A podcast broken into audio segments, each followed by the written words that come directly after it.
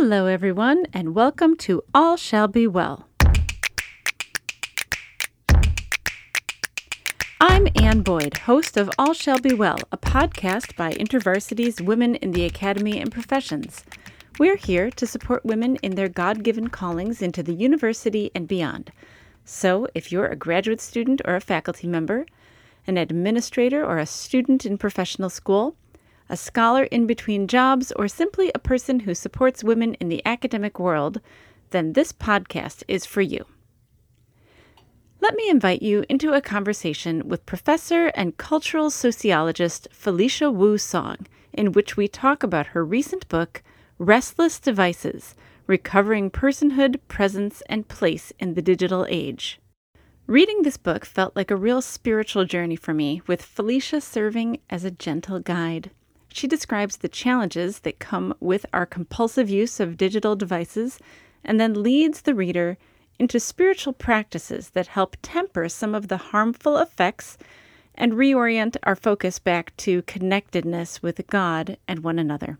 It is a beautiful and courageous and kind book, especially around a topic that could be filled with shoulds and oughts.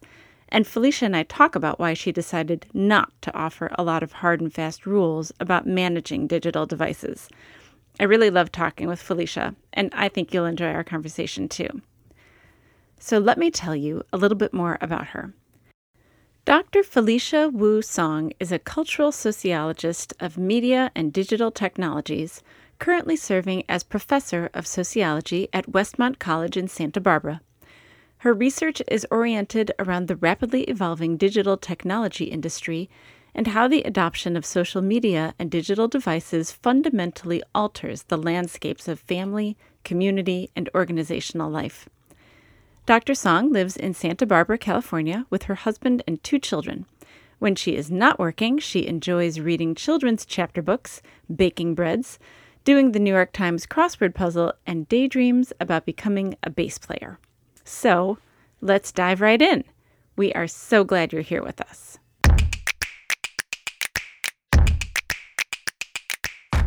Thank you so much for being here. I've been yeah, really it's excited. a real pleasure. Yeah, I've been so excited. And um, I have to tell you that it's been such an interesting experience reading your book because I feel like I know you a little bit Mm. already um, because all of these ideas have been so rich. And then I keep wrestling with you too in my head. I'm, I'm like arguing with you about some things. And so it's been just a really um, transformative experience. I feel like for me, it's been um, kind of like a reality check that is uncomfortable at times, but also a really beautiful invitation. I think you do a masterful job of laying out the problems um, that we're facing around our digital habits without Mhm. flinching. And then I felt like you also perceive the reader's despair over it. And then instead of, you know, allowing us to move into shame and guilt, you Mhm. suggest these new life giving practices. And it felt like such a kindness from Mm. author to reader when presenting difficult truths. So I want to Mm. thank you for your work in this. Thanks. I appreciate that. Yeah. Um, yeah, I think part of it might be because I feel the despair myself. Yeah. And so I'm trying to find ways um, to, to guide myself, uh, Yeah. to find my own way um, in, in a way that isn't just guilt and shame, because I don't, Yeah. that doesn't usually lead to uh, productive ways forward. Yeah. And I think the reader can really sense that. So Mhm. that's it's wonderful. So I want to start by just learning a little bit more about um, why you wrote this book. Mhm. And I can see that this topic really lines up with your field of study, which I Mhm. understand to be cultural sociology, focusing on media and digital technologies. Yes. So, what drew you to this field, and how did your research develop into this book? Yeah. Um, so I started thinking about uh, media and digital technologies um, back in the mid 90s. Um, uh, I had read Neil Postman's Amusing Ourselves to Death, Mhm. um, a book about the ways in which television impacts us but not the content or the programming mm-hmm. of television, but the sort of um, the form or the medium uh, or the practice of watching television, mm-hmm. right? Um, that was shaping us in profound ways. And I, fo- I found Postman to be um, talking about concepts and ideas that I was really hungry for and mm-hmm. wanting to have conversations about. Uh, because in the mid 90s, um, email was just becoming mainstream. And right. I was teaching at a high school at the time, uh, boarding school actually, and they had just implemented, kind of introduced email to all these 14 to 18 year old girls oh, wow. um, in this residential environment. Um, and there was no conversation at all about what the kind of impact of that would be mm-hmm. on our relationships, on, on our school environment. And so I started thinking about um, one, one, longing for those conversations, two, asking the question, why don't we have these conversations in American society? And that's where I started moving towards um, questions of um, what is uh, American society's relationship with technology, right? Like, mm-hmm. what do we, what, how do we tend to think about technology? Um, you know, I think most people would agree where we tend to be fairly optimistic mm-hmm. about what our technologies can do and it, and how they can improve our lives. Mm-hmm. Um, and I also the, the cultural sociology piece I think for most people, when they hear cultural sociology, they think I'm interested in studying different cultures, mm-hmm. you know, kind of like more like anthropology. Yeah. Um, but actually, this understanding of cultural sociology is more focused on culture as meaning producing. That is, how do we derive meaning or how do we create meaning? And so um, the, I was really interested in how um, our digital technologies were impacting, forming the ways that we understand community or relationship or identity, and how our experiences with the mediation of technology was somehow kind of a shaping that yeah. um, in some way, right? Kind of forming our imaginations mm-hmm. of what it means to be in community or to be in relationship or what it is to even form an identity. Mm-hmm. Um, and so that's kind of what got me going. Um, and the book is the result of kind of some, you know, some parts of it are the results of, of a long time of pondering, uh, thinking about technology, um, but also um, thinking about um, how um, a Christian theology or someone who is informed by uh, Christian faith uh, could uh, would d- think about or approach technologies distinctively right the mm-hmm. question was is there anything distinctive right of, of right. one's commitments uh, towards following christ that would shape uh, the ways we we practice our technologies yeah i mean it's um you get into the spiritual formation implications of mm-hmm. all of this technology and it's such um a helpful lens through which to mm-hmm. view these issues and mm-hmm. um, and to find a path through to mm-hmm. to freedom and balance. Mm-hmm. Yeah, yeah, and that's where I'm incredibly indebted to Jamie Smith's book. Um, you are what you love, and his mm-hmm. prior series, the Desiring the Kingdom trilogy. I, that when I came across that, it just was like this light bulb of this works, right? This makes sense in the yeah. context of our technological practices. Good. Yeah. So um, I want to get into the what you talk about, the mm-hmm. implications mm-hmm. of digital habits in our culture. Um, and so let me tell you about my experience of reading the first um, part of this book. Okay. You you go into the data that many of us have heard about the effects of digital devices on our brains mm-hmm. and on our relationships and on our society and then the economic factors that drives mm-hmm. companies to create digital tools that are more and more addictive and that commodify our relationships and so when i was reading these chapters i kept wrestling with this feeling that i wanted some clarity on the rules i kept thinking like okay well what's good or what is bad or you know what are the limits and it was the same feeling that i get in conversations about the health implications of eating sugar mm-hmm. and the ways that mm-hmm. added sugar can you know be bad for your health mm-hmm. and also that there are these processed foods you know that are designed by companies that have economic interests and want us to keep buying them. Right.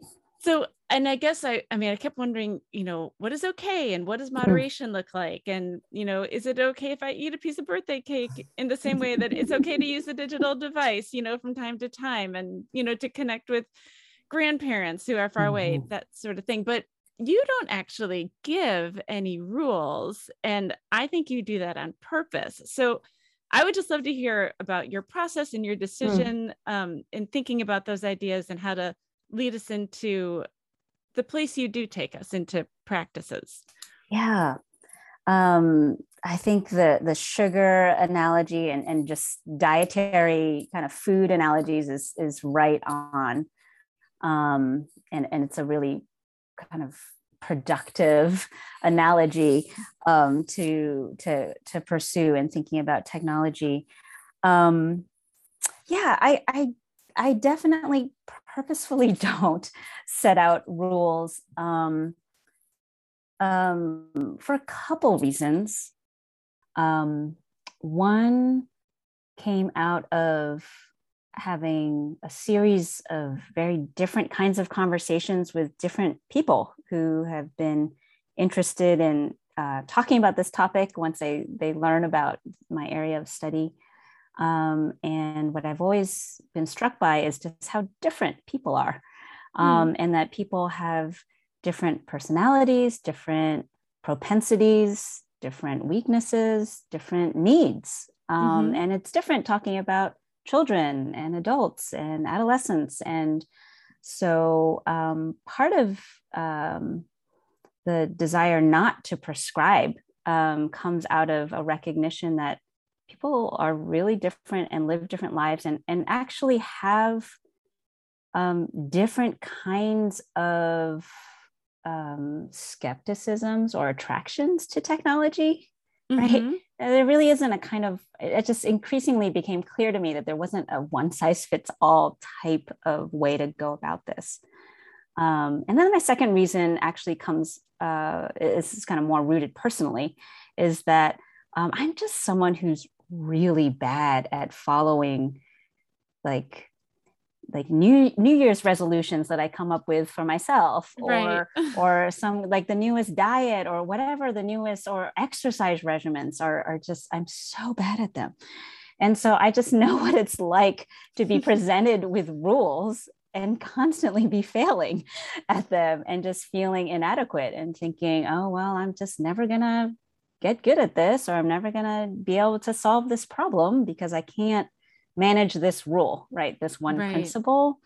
And so part of it was just trying to figure out what, you know, what other ways can we try to forge um, so that um, it wasn't about just checking off kind of a list of 10 things or five things, um, and I know for some of us, and, and I include myself in this, is is that once I'm given roles, then I, I, I want to master them. I want to be mm-hmm. the best at oh, them. Yeah.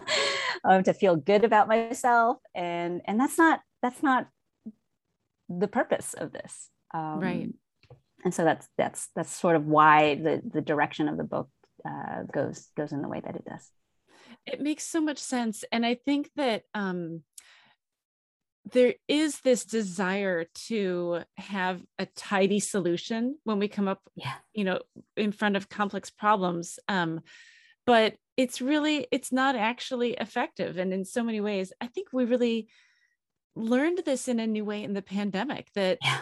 that everyone had different needs and that mm-hmm. they all needed to be addressed individually and so i think your book offers a path toward that Mm-hmm. So let's let's talk about this. I loved um you you give so many exercises and ideas in your book and then also the freedom to develop uh, your own mm-hmm. um, you call them counter liturgies so can you mm-hmm. tell us a little bit about about that about that idea of counter liturgies yeah um, so this is drawing from jamie smith's idea that um, our our lives are made up of all kinds of liturgies, um, practices, and habits that have a way of forming us through mm-hmm. time, mm-hmm. right? Through repetition and time.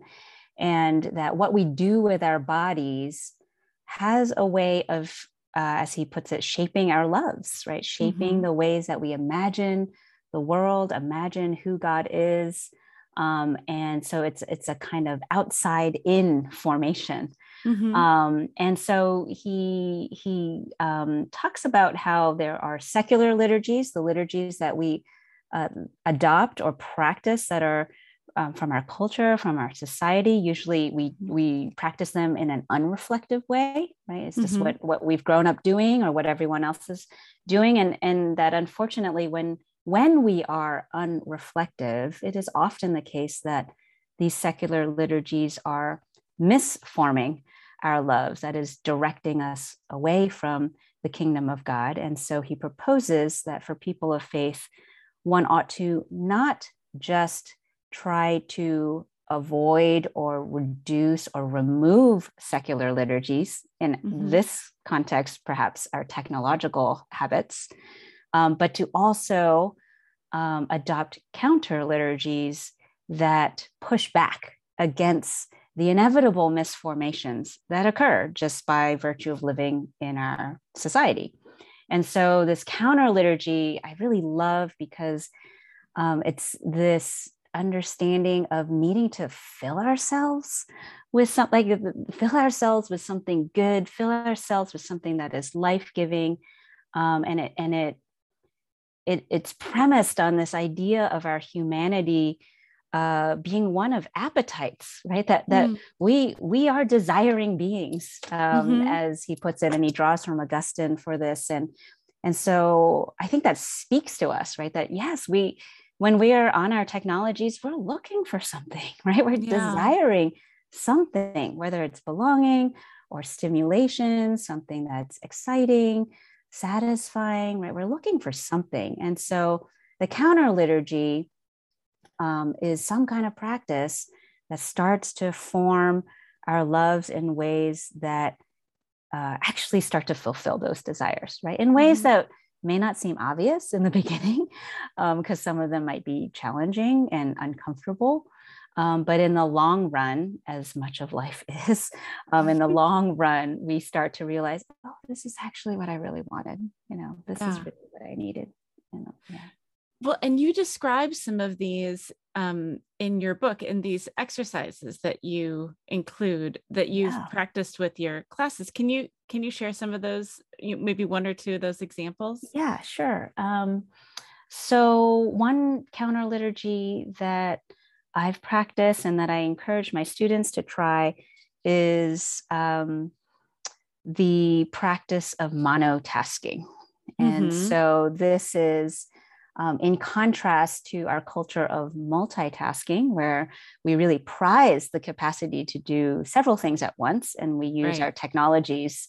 Um, you know, our technologies are often promoted to us uh, as mm-hmm. such, right?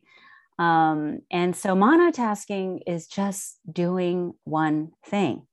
Um, and that means, you know, when you're sitting down to eat, you just eat like no reading, no listening, right? Um, you know, uh, presuming you're just having lunch on your own or, or something right. like that, right? It's not to say that you should ignore all your uh, compatriots or family that happen to be with you. Right. Um, or if you're driving, you just drive. Um, mm-hmm. Um, or if you're waiting at online at the checkout, uh, you just wait, right? Um, and so the point is one, to um, try, just to try and uh, these experiments to see what happens when we actually do one thing. Mm-hmm. Um, do we notice what we're actually doing more? Mm-hmm. Uh, do we notice what's going on around us, the people around us, the place we are at? Um, or um, do, are we filled with thoughts our own thoughts right mm-hmm. um, and and what is that you know are, are those thoughts anxious thoughts are they um, thoughts that we don't let ourselves have because um, mm-hmm. we crowd our minds with other content and so again, the point is not to succeed, quote unquote, in Right. monotasking. It's just um, needing to be aware um, and, Mhm. and in some ways, sort of observing oneself and um, and noticing, okay, what's actually happening? Am I anxious about this? Why am I anxious? You know, why Mhm. am I anxious when I'm not listening to anything when I'm driving? Yeah. um, and and then p- pursuing that, right? And and really, um, in some cases, you know, if it's if one feels the Holy Spirit nudging, right? Really, just kind of being like, okay, Lord, like, what is this? Like, is this Mhm. something I I need to really be praying and and laying before you? So monotasking is one. Um, uh, another one that's uh, pretty practical is changing our bedtime um, and wake up routines. Mhm. Um, a lot of us go to sleep with our phones um, as part of our bedtime or wake up routines. We're checking our last emails or texts or Twitter, whatever it might be. Um, and the idea here is to um, per- is to consider what sacred times do we have in our lives Mhm. um, and is bedtime and waking up considered a sacred time um, and maybe we can take 15 minutes um, and change up our bedtime routines um, or wake up routines so that they don't include the technology and all that it brings with it but maybe it's a time that we actually protect um, either for our own thoughts for seeing the morning light Mhm. um, for the people who happen to be proximate to us, or just rest, um, protecting the rest that so many of us desire. So, um, again, just uh, small, containable, modest types of practices that, again, might just get us to notice Mhm. um, something about ourselves um, and um, and what it is that we really desire.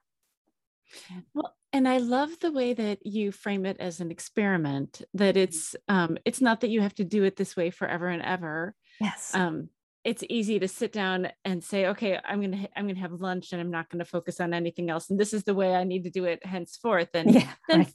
you know having a sense of rebellion against that you know this is ridiculous i'm not going to do that but to do it once and to then notice what's happening Mm. um, i think that really provides a lot of information and helps you to craft something that works for you whether it's that or something else moving forward Totally.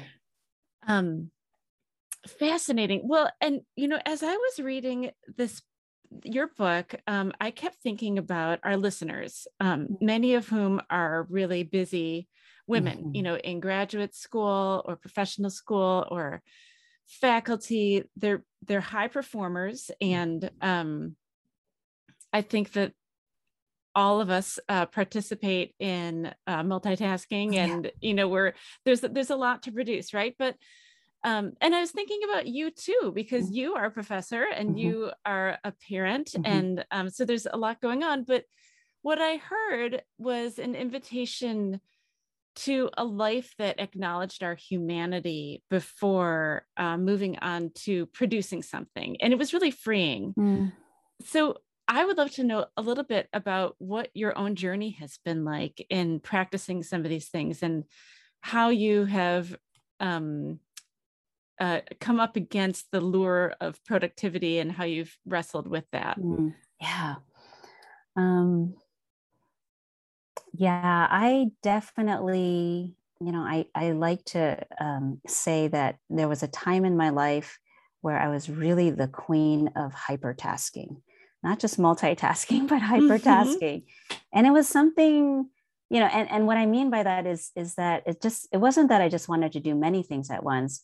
I wanted to completely maximize every 15 minute increment I had in my life, you know, and I Mhm. thought in those ways because my life was, you know, my, I, I knew when my classes were, I knew when my office hours were, I knew when I needed to pick up my kid, right?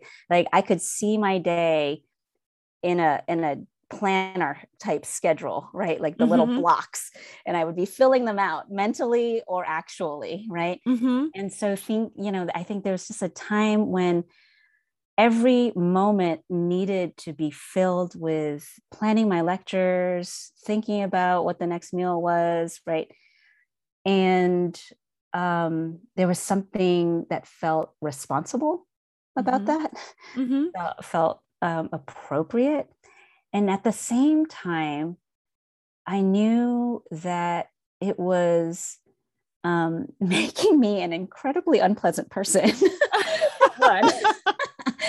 because anytime those 15 minutes weren't being maximized in the way that I had foreseen, right? Mm-hmm. Any interruption, any yeah. I just I did not respond well, right? I just did not respond well because I, I felt resentful, I felt thwarted, right? Um, and and I, I didn't like that part of me. Mm-hmm. I still don't like that part of me. Um, and I was also just really tired. Like I could feel the tyranny of it, you know. Yeah. Uh, I could feel the weight of it. And I could feel it especially when I tried to rest and I couldn't. Mm. Mm, like it yeah. just, it, it, was like, it didn't, it, it, felt like I needed to be doing something because there always is something to do. I mean, that's the problem with being in academia. It's the problem with parenting, right? Sure. It's like there's never an end, right? You it's never, never you never clock out yeah there's always more cleaning there's always better parenting there's always you know something mm-hmm. and so um i do think there are seasons in our life mm-hmm. right there are just going to be seasons when you're just going to be doing a lot you know right. filling your time because it's just what life demands you know whether it's the needs of one's family or the particular season in one's academic you know journey um, and profession. And so um, I think I had just hit a point of exhaustion um, where I just started wondering one, wait, is this actually how I want to spend the rest of my life? right? Like living this way. I'm not sure. And, and of course, we all in academia we hold forth you know the the wondrous moment you know the the the finish line of tenure right right of like you know, the paradisic you know go through the gates and um, but i think for a lot of us because we are kind of um, bent towards achievement, even when you pass the threshold of tenure. That it seems like there are other, right? There are suddenly yeah. other new goals, new thresholds that we seek to meet. And so um, it, it really started with really modest, um, small shifts where, um, you know, things like, well, I'm just going to turn off my phone at night mm-hmm. and just really like turn it off um, at nine o'clock. And that means I'm not going to check my email or whatever, right? Right. Um, yeah. 11 o'clock, whatever it is in one's life. And it's just like, I'm just done. Like mm-hmm. I'm not gonna, I'm not gonna keep checking my email until two o'clock in the morning because mm-hmm. there's always gonna be more email for me to, you know, send. Um, and it was these small adjustments um, that started me thinking, well, you know, maybe, maybe this is worth it. That is, maybe it's worth trying these small adjustments, um, see if me, seeing if it works. Um, you know, I started doing my laundry without listening to podcasts, you know, um, just a couple times and just seeing like what's going to happen. Um, mm-hmm. Um, and those were just interesting. I mean, it was uncomfortable sitting in the car, not listening to anything. But I found myself, especially when things were busy and really hard, especially the last couple years, mm-hmm. of, of so much of what's been happening in our country.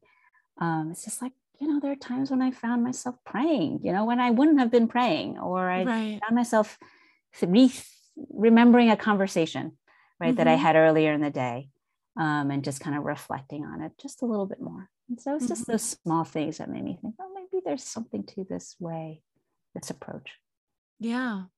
It makes me think. I want to read um, a quote that you have in your book um, I'm going to find it here. It's from Richard Foster. Mm. And I think this is from chapter seven. You, you say, back in 1978, Richard Foster wrote In contemporary society, our adversary, the devil, majors in three things noise, hurry, and crowds. If he can keep us engaged in muchness and manyness, he will rest satisfied. And that I I I put a big uh, mark on that, and I'm you know I covered your your book has all kinds of post-its for and but I I hear in your story this experience mm. of noise and hurry and crowds and um whether it's you know people nearby or there's just there's so much and there's so many options mm-hmm. and so choosing a discipline that pulls you out of that mm. is really countercultural and i i know that i've had some experiences of that as well where i'm i'm choosing to step back mm. and it's um there's some discomfort in that as you're saying you know mm-hmm. sitting in the car and not listening to anything you know but then there's also there can be fruit in that same way of when you sit down to do something um creative mm-hmm. or you know where you're going to write or draw you mm-hmm. you don't really know what's going to happen or if it's going right. to be any good but those moments are um are kind of like a clean slate where we can open open ourselves to what the holy spirit is doing mm-hmm. yeah mm-hmm. yeah and i think i mean you know when you mention art i just think that you know anyone who has been practiced in any sort of music or art or if you've ever spent time as uh, training as an athlete mm-hmm. right there is the work of the technique yeah. and the drills right that aren't always exciting or fantastic right. mm-hmm. um, to experience at the moment but then when you listen to a musician or or see the artwork uh, or, or see the, the the skill and prowess of an athlete right doing what they do and the kind of beauty and freedom of mm-hmm. movement that they exhibit i think there's just a parallel of of the kind of life that we actually want to live, right? Yeah. Um, the kind of person we want to become, right? Mm-hmm. Um, that is free and full of the kind of movement we desire um, that one has to practice one way one oneself into right yeah yeah um, and so i think um, you know part of my own journey is um, wanting to really become a different kind of person, really. Mm. You know, mm-hmm. not wanting to be the harried professor that's right. just running around from class to class and is is um, scowling over my to-do list, um, or or being the the harried mother, you know, mm-hmm. coming home and and harried by the meals and the homework and and so forth, but wanting to be a different kind of person who can be present to the people in my life that is open to interruption right mm-hmm. and can you know i've seen people in my life who are very gracious um, like genuinely right sure. just gracious yeah. people and they they just seem to occupy time and space in a different way mm-hmm. that i'm mm-hmm. always very struck by when i'm with yeah. them and it also kind of slows me down you know mm-hmm. it kind mm-hmm. of like helps me to breathe a little deeper be like oh it's okay you know it's gonna yeah. everything's gonna be okay. And and just kind of thinking wow like one i really admire people like that and two how do they become like that? Right right, right? Um, and and how do they maintain that sort of posture towards life that i don't know it seems kind of like their capacity for delight is is greater than mine mm-hmm. um, and i mm-hmm. and i want a piece of that you know? yeah yeah so maybe these small exercises can can move me down in that direction yeah i think i mean i think you're onto something one of the things that you mention is sabbath you talk about sabbath in the book um, as a counter liturgy mm-hmm.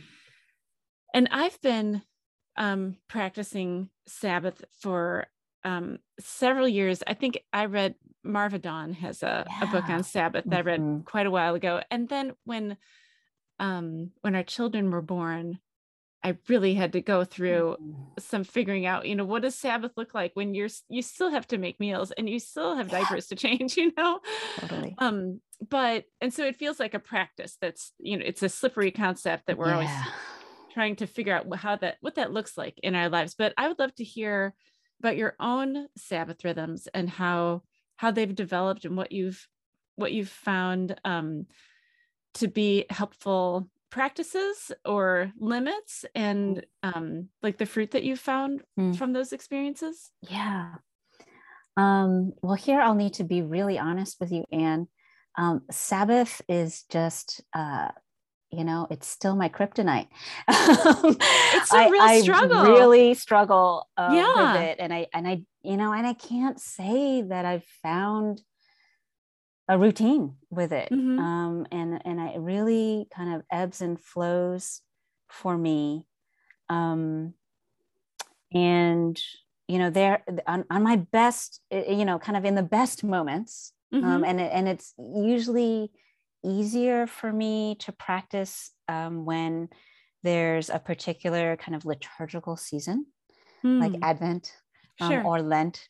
Um, that Mhm. is that again is contained. It's like four weeks, you know, four Right, weeks of. Advent, um, where where I can. It's bounded, and and there's certain um, kind of uh, traditions within the Mm-hmm. church, right? And and a kind of collectively shared um, hope, right? That we can observe Advent Yeah. together and light candles, and right. So those those parts of the calendar um, in the in the church uh, liturgies helps me Mhm. um, when it comes to Sabbath. It makes me think of it gives it somehow gives me more capacity to encourage my family um, to Mhm. say, hey, we're let's actually, you know, there was a there was um, one time when we tried to um, cook a simple meal together as a Mhm. family on Sundays. Um, and you know, bring out the tablecloths and the candles and and um, and share the meal that we had spent um, creating and, and cooking together. Um, there are other times when Sabbaths have meant forcing myself to just go um, lay in the hammock outside when I Mhm. have a lot of work to do. Right, right. um, and force myself to just like, well, you know, it's like a timeout. You know, it's like you're just gonna have to go lay in the hammock Mhm. and trust that God is going to take care of all the things that are Mhm. occupying your heart. Um, and so I think the way I write about Sabbath in the book um, is in some ways um, an attempt to motivate my own imagination about Mhm. Sabbath. I think there are different ways to imagine Sabbath, right? Um, as you know, not not um, you know, if we draw from like a biblical notion of of agriculture, not gleaning all the way to the edges, right, not all the way to the margins, or uh, Brueggemann's um, mode of Sabbath as as a kind of resistance to capitalist society Mhm. Mhm. right um and so like i've i too have gone through these different modes of like having different understandings of sabbath animate what i think i'm doing um, when i'm trying to step back and so in the book i i it's sort of my my my newest sort of discovery of heschel's understanding of sabbath as actually um this what he calls an architecture of time right this Mm. architecture of of a holy time that shows up at your door Mhm. um, and that one is encouraged to welcome in and so this notion of this sacred time right that is actually out of my control like it is not mine to spend or save or whatever or manage right all the kind of terms we use in relationship to time.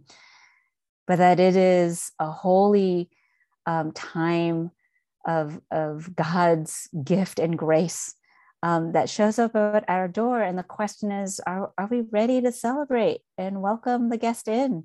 Mhm. um, and um, you know i need i need more celebration in my life these days. Um, i need every encouragement i can get to um, you know welcome the guest in of any kind. Mhm. um, and so i just found this idea of sabbath being something that i actually don't have a not that i don't have a choice about but it's just something that's outside of me right Mhm. that exists It's like like Yeah. it, it just exists Mhm. and, and i just get to choose whether i want to welcome this gift or not and and you know and, and maybe i don't for that time or or, Right. or I, I do and so um yeah like i said this is something i'm still um, hoping will continue to seep into me. Yeah. Um, and that I can live into. And, and so it's helpful on my Sunday mornings or, or, you know, I mean, for anyone, depending on one's life schedule, it might be a different day or just sure. part of a day. I do think to myself, um, well, you know, um, this is an architecture of time that I'm being invited into. Um, mm-hmm. And um, and maybe there's um, a, a, way in which, even if in my heart, um, for a, a, a, very liminal period of time during that day, I can I can live into that. You know, yeah. Um, and whether it's just extending my journal time or laying on, you know, in the hammock or gardening just for a little longer. Mm-hmm. Um, that could be um, the way of welcoming in that Sabbath. I love that. And I really appreciate your honesty um, about the struggle because I think for for professors and anyone who's living a busy life, it's really hard, you know, having the freedom to experiment with it rather than saying, well, I can't do it, you know, perfectly. So I'm just going to toss the whole idea, you know, but they're, mm-hmm. you know, like laying in the hammock or even, you know, lighting a candle mm-hmm. if you're mm-hmm. going to do some work to to acknowledge mm-hmm. God's presence with you or um, you know, I try to prepare meals that are either simple mm. or fun for mm. me to do. Mm. yeah. Know? Right. Just so that mm-hmm. I don't have to, so that it's not a burden. You know, what can we mm-hmm. do on, on that day in particular to make mm. make our lives a little lighter and to invite Jesus into it a little more clearly and to enjoy being embodied. And it's it's a journey and yeah. i think it changes yeah. constantly. Yeah. Yeah. I mean i'm just listening to you speak makes me think about how um, you know i for one am someone who has a really hard time having a good time um, that is uh, you know like i lived in louisiana for seven years and i was just always really genuinely impressed and envious by how folks in southern Louisiana really know how to have a good time. You know, like when they dance, they dance. When they have mm-hmm. parades, mm-hmm. they go all out. I mean, they're just, they're all in it, you know? Mm-hmm. And for a variety of reasons, I'm just really bad at like good time, like just letting go, right? Mm-hmm. And mm-hmm. playing, like you said, like creating a meal that's fun, right? Like yes. I'm just good at fun. Like it like I'm like, give me the task, get it done. uh, right. I'm about efficiency, productivity, boom, boom, boom, right? I mean the next thing.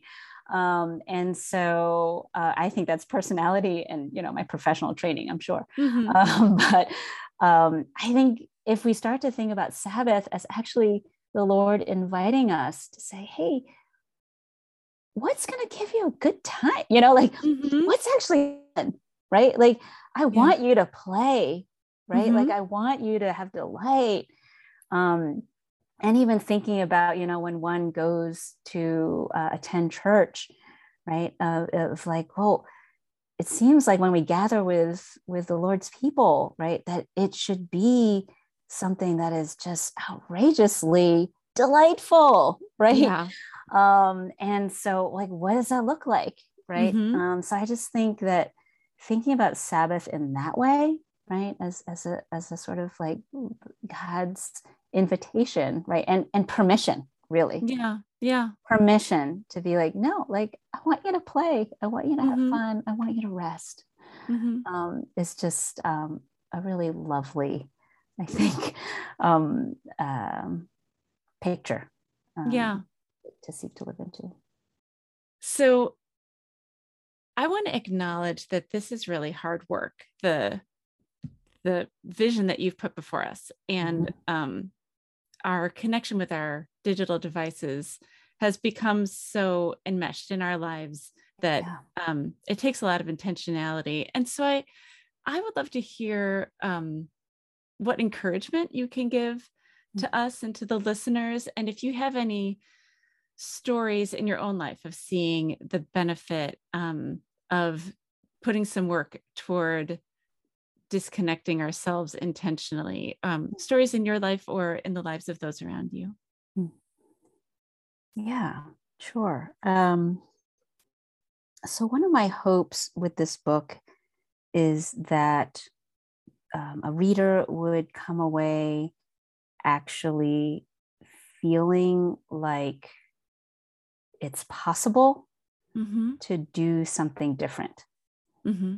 and that it's possible um, even when as you mentioned um, so much of our personal and professional lives are um, integrally embedded in um, the uses of our devices. Yeah. Um, that for one, that there that there is hope. I think that's really important. Um, I think the when I talk to my students and uh, talk to my own peers, there is just this growing sense that I hear um, from people that it's it just feels impossible. It feels mm-hmm. we feel stuck. It feels overwhelming. It's not going to change. It's just going to get worse, right? Um, so this is always the the tenor of those conversations, and and so one of the things I I I hope for is that um, um, for one, there would be a sense of, hey, there are some small adjustments that are, mm-hmm. are doable. You know, maybe 15 minutes is doable for me. Yeah. Um, I don't need to do a whole three day fast or, right. you know, whatever all those like amazing other people do.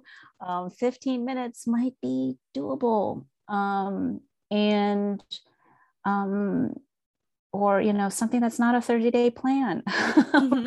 right, right. that i need to maintain and and so um, some of my hope is that the book does present some concrete options for folks to that that would just animate their own imaginations right mm-hmm. be like oh that actually sounds might be kind of nice yeah.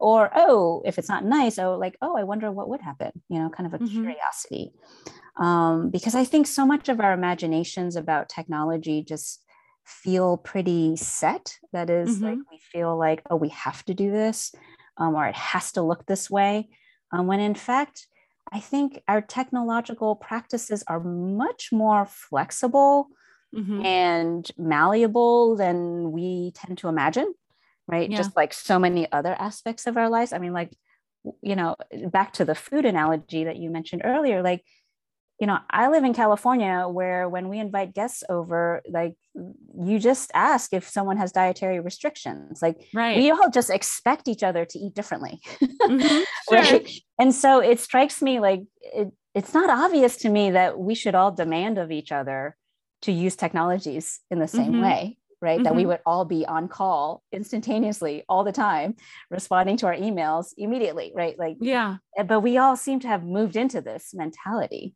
Right. Um, and so I think there's just wanting to kind of create more space in people's uh, imaginations of, of what's possible in their lives.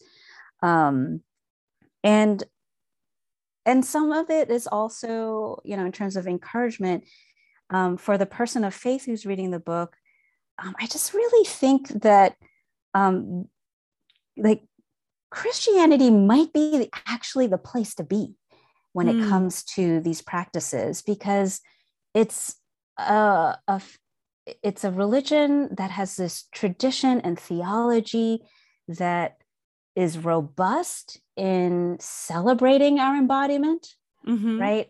Um, it is uh, robust in talking about um, and and histories of of spiritual disciplines mm-hmm. um, that depending on whatever tradition one might have uh, might be more familiar with uh, you know we we might uh, have more familiarity with certain tradition uh, mm-hmm. disciplines than others but it's just a rich place mm-hmm. Uh, to be in that i just feel like there's so much fruit still to be born right there's yeah. just so much good practices and theology that we can be mining and exploring and talking about together um, to then apply to this mm-hmm. particular aspect of our life. Um, and so um, when I think about uh, journeys that people have been in, um, certainly in our own family's journey, you know, we, you know, with our two kids, two adolescents, it's like we're we're in the trenches, just like with everybody right. else. Like right. we are there with Minecraft and Snapchat and you know, like it's all TikTok, we're all we're all in, you know. um, and um, you know, and it's it's hard, right? It's like you said, it's super hard. Mm-hmm. Um, but I think, you know, every time when I go to bed, um, and I'm kind of locking the doors up and checking, you know, the lights and everything. Um, and every once in a while, when I glance over at the charging stand that mm-hmm. we have set up mm-hmm. for the entire family, everyone's got to charge their devices over there. And I look at the stand, I can see every single person's device. You know, it's like a picture of our family, right? Embodiment of devices, right? Um, I'm just thankful mm. that um, this small little practice, right?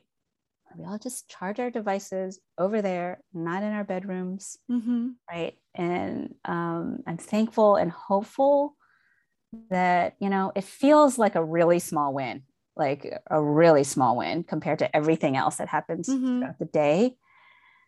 But I always just pray that um, my kids, my husband, myself, like maybe this is just setting some kind of, of protection, foundation, shelter over our rest. Yeah.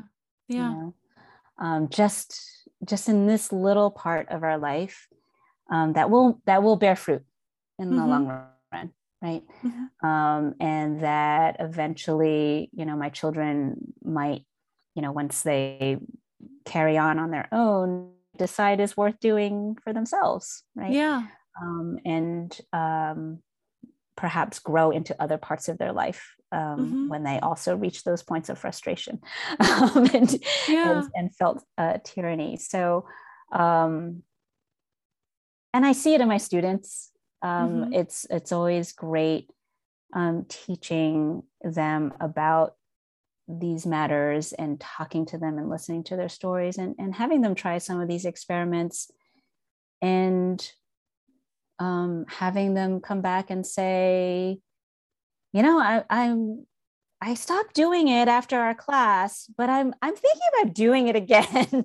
Sure, right? yeah. Um, I'm thinking about just waking up and just doing push-ups and sit-ups instead of checking my phone because um, mm-hmm. um, i remember doing that for that exercise and that was all right that was pretty, yeah. was great and so i just i guess i have a confidence in um in some ways i have a confidence in our ultimate appetites mm-hmm. right that when we really do taste something that is good um that we will come back to it you know mm-hmm. and that we will long for it and and we will pursue it in the end right and so part of the book's hope is just to kind of present right these an invitation to to try right to yeah. try tasting something that might actually end up being pretty great mm-hmm. um, and that you know can lead to to other new new habits and routines mm-hmm.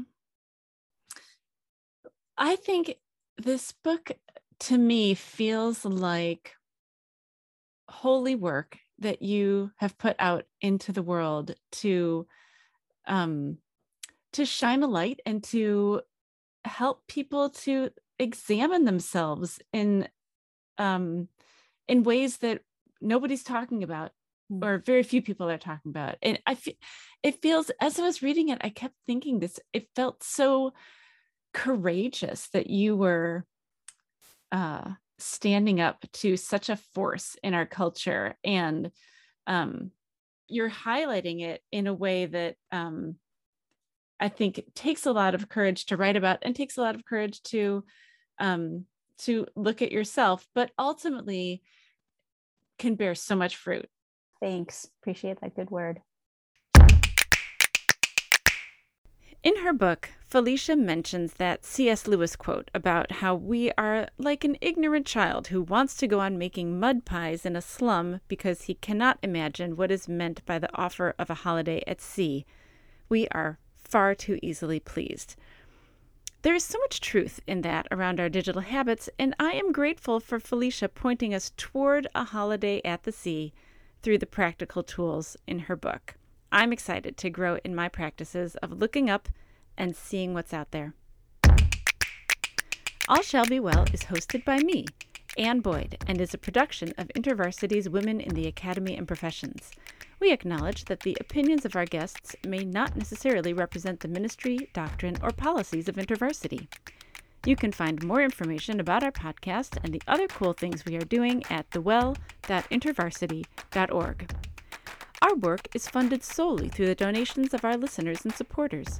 So if you enjoyed this podcast, you might consider joining our support team by donating even 5 or $10 per month.